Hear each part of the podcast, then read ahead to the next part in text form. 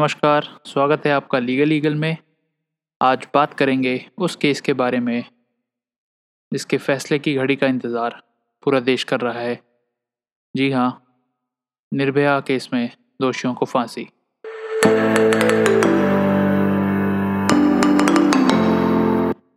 मार्च का महीना दिल्ली में स्प्रिंग सीज़न का होता है। हर तरफ़ फूल ही फूल खिले होते हैं। ज़िंदगी में बाहर होती है, एक उमंग होती है और सब कुछ ग्रोथ की तरफ़ पॉइंट आउट कर रहा होता है। इसी तीन मार्च 2020 को सुबह छः बजे दिल्ली में चार जिंदगियाँ ले ली जाएँगी। ये चारों होंगे निर्भया, गैंग रेप केस और मर्डर केस के कन्विक्ट लेकिन ये तीन मार्च तक की राह इतनी भी आसान नहीं है। कारण है अनेक, लेकिन आज बात करेंगे सबसे उस महत्वपूर्ण कारण की, जिससे किसी भी डेथ सेंटेंस पाने वाले दोषी की सज़ा कम हो सकती है, आजीवन कारावास में बदल सकती है।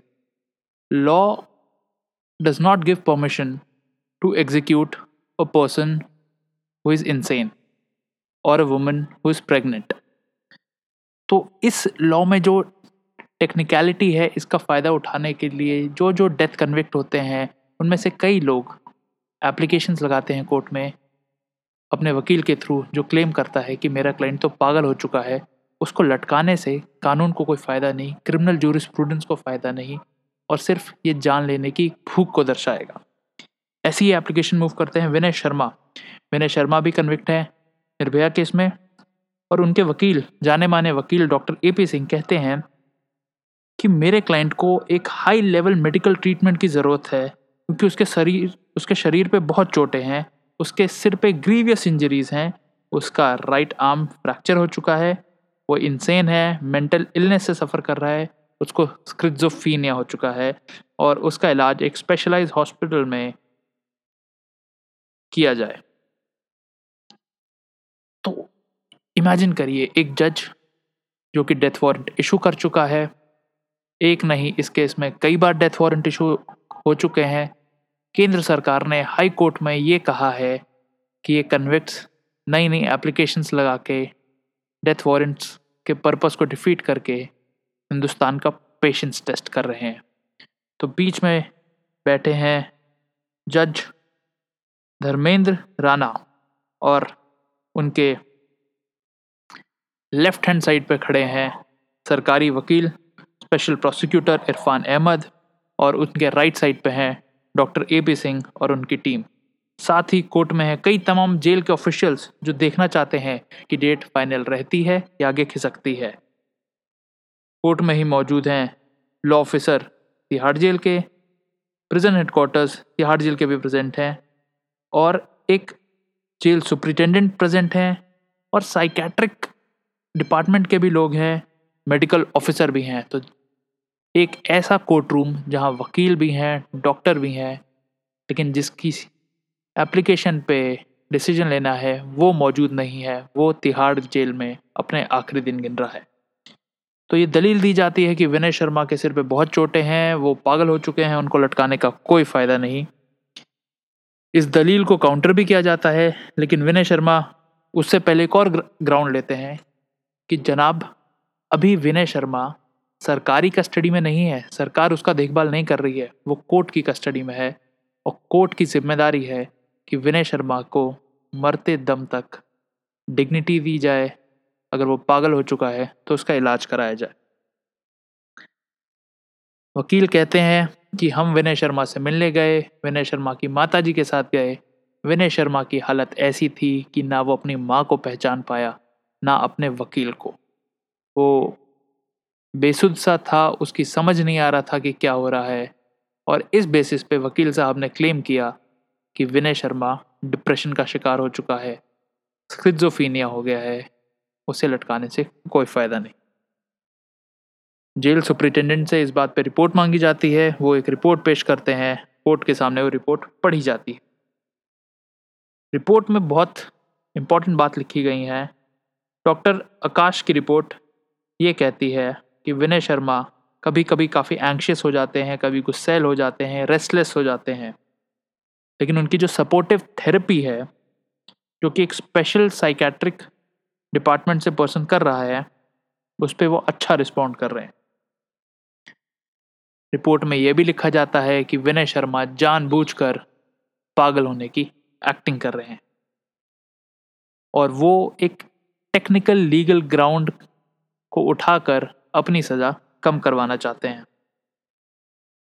इस पूरे प्रकरण को तिहाड़ जेल ने अपनी रिपोर्ट में सुपरफिशियल और ड्रामेटिक कहा और कहा no objective signs of psychological distress were observed the convict desires himself to be falsely diagnosed mentally ill overall impression of his psychological condition is reported to be of that malingering.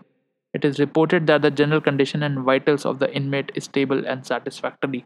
Heartbeat normal है बाकी cognitive abilities normal हैं जज साहब इस report को पढ़ते हैं doctor A P Singh की तरफ़ देखते हैं और तिहाड़ जेल एक क्लिंचिंग एविडेंस पेश करता है, जिससे विनय शर्मा की एप्लीकेशन ध्वस्त हो जाती है। तिहाड़ जेल पेश करता है कोर्ट के सामने एक सीडी सीडी उस सीसीटीवी कैमरे की फुटेज की, जिसमें विनय शर्मा अपने वकीलों से मिल रहे थे नॉर्मली बात कर रहे थे, और उससे ये प्रूव हो जाता है कि वो पागल नहीं है। इन सबको कंसिडर करने के बाद, पटियाला हाउस कोर्ट जज धर्मेंद्र राणा ये फैसला देते हैं कि तिहाड़ जेल कन्विक्ट्स का ध्यान रखे और डेथ वारंट की तारीख वही रहेगी। विनय शर्मा मेडिकली पागल तो करार दिए ही नहीं गए कभी। लीगली भी उनका ये ग्राउंड खारिज कर दिया जाता है। ऑर्डर की कॉपी जेल सुपरिटेंडेंट को भेज दी जाती है नेसेसरी कंप्लायंस के लिए। इसका मतलब तीन मार्च 2020 सुबह छः बजे। आज की डेट में फांसी होगी। आगे क्या रुकती है? इसको आगे चैलेंज किया जाता है, ये देखने वाली बात होगी। निर्भया केस में चारों कन्विक्ट्स ने अलग अलग तरीक़ों से अपनी सज़ा को डिले करने के सारे तरीके अपनाए हैं। मगर ज़रूरी बात यह है कि आप पागल आदमी को लटका क्यों नहीं सकते? या प्रेग्नेंट औरत को लटका क्यों नहीं सकते? तो गौर फरमाइएगा कि एक सुप्रीम कोर्ट जजमेंट आया है पिछले दशक में, साल 2008 में, जिसको रिपीट किया गया 2014 में, जिसमें कहा गया कि एक जस्ट लीगल सिस्टम को, एक फेयर लीगल सिस्टम को, एक सिविलाइज्ड कंट्री को उन्हीं आदमियों को सज़ा देनी चाहिए, जिनको पता हो कि उनको सज़ा किस बात की मिल रही है, सज़ा क्यों मिल रही है। क्योंकि एक आदमी पागल हो जाता है, उसको मालूम ही नहीं रहता कि उसने क्या गुनाह किया था और उसे किस बात की सज़ा मिल रही है, उसे मारने से कोई फ़ायदा नहीं। इसी तरह प्रेग्नेंट औरतों का भी केस है। सीआरपीसी की एक धारा है जो कि कहती है कि प्रेग्नेंट औरत को लटकाया नहीं जा सकता। ये धारा में 2009 में एक चेंज भी किया गया था। पहले सिचुएशन ये थी कि औरत अगर प्रेग्नेंट पाई जाती है तो उस समय उसे लटकाया नहीं जा सकता। आफ्टर चाइल्ड बर्थ उस औरत को फांसी दी जा सकती है। 2009 में पोजीशन चेंज कर दी गई। If a woman who has been sentenced to death is found to be pregnant her sentence is automatically commuted to life imprisonment कानून में चेंजेस आने से पहले भी कई डेथ कन्विक्ट्स ने ये प्ली ली थी सुप्रीम कोर्ट तक के सामने कि जी इंग्लैंड में ऐसा नियम हो गया है आज से नहीं 200 सालों से कि वहाँ पागल आदमी को लटकाया नहीं जाता। और तब हमारे कोर्ट्स ने यह कहा था कि इंग्लैंड का नियम इंग्लैंड में चलता हुआ भारतीय कानून ऐसी किसी बात को रिकॉग्नाइज नहीं करता और उन कन्विक्ट्स को शायद लटकाया गया भी हो। तो आज की डेट में अगर आदमी पागल सर्टिफाई हो जाता है, उसे नहीं लटका सकते। अभी सिर्फ़ एक कन्विक्ट ने इस बात की एप्लीकेशन डाली थी। देखना होगा कि क्या बाकी कन्विक्ट्स भी ऐसा करते हैं। तीन मार्च को चारों को लटकाया जाता है कि नहीं? ये एक बहुत इंपॉर्टेंट और क्रिमिनल जूरिस्प्रूडेंस के लिए बहुत ही ज़्यादा गौर करने वाली बात होगी। बताइएगा आपको एपिसोड कैसा लगा? हमारा ईमेल आईडी है legal legal podcast at Gmail dot com You can also find us on Twitter and very soon on Instagram. Thank you and have a great week.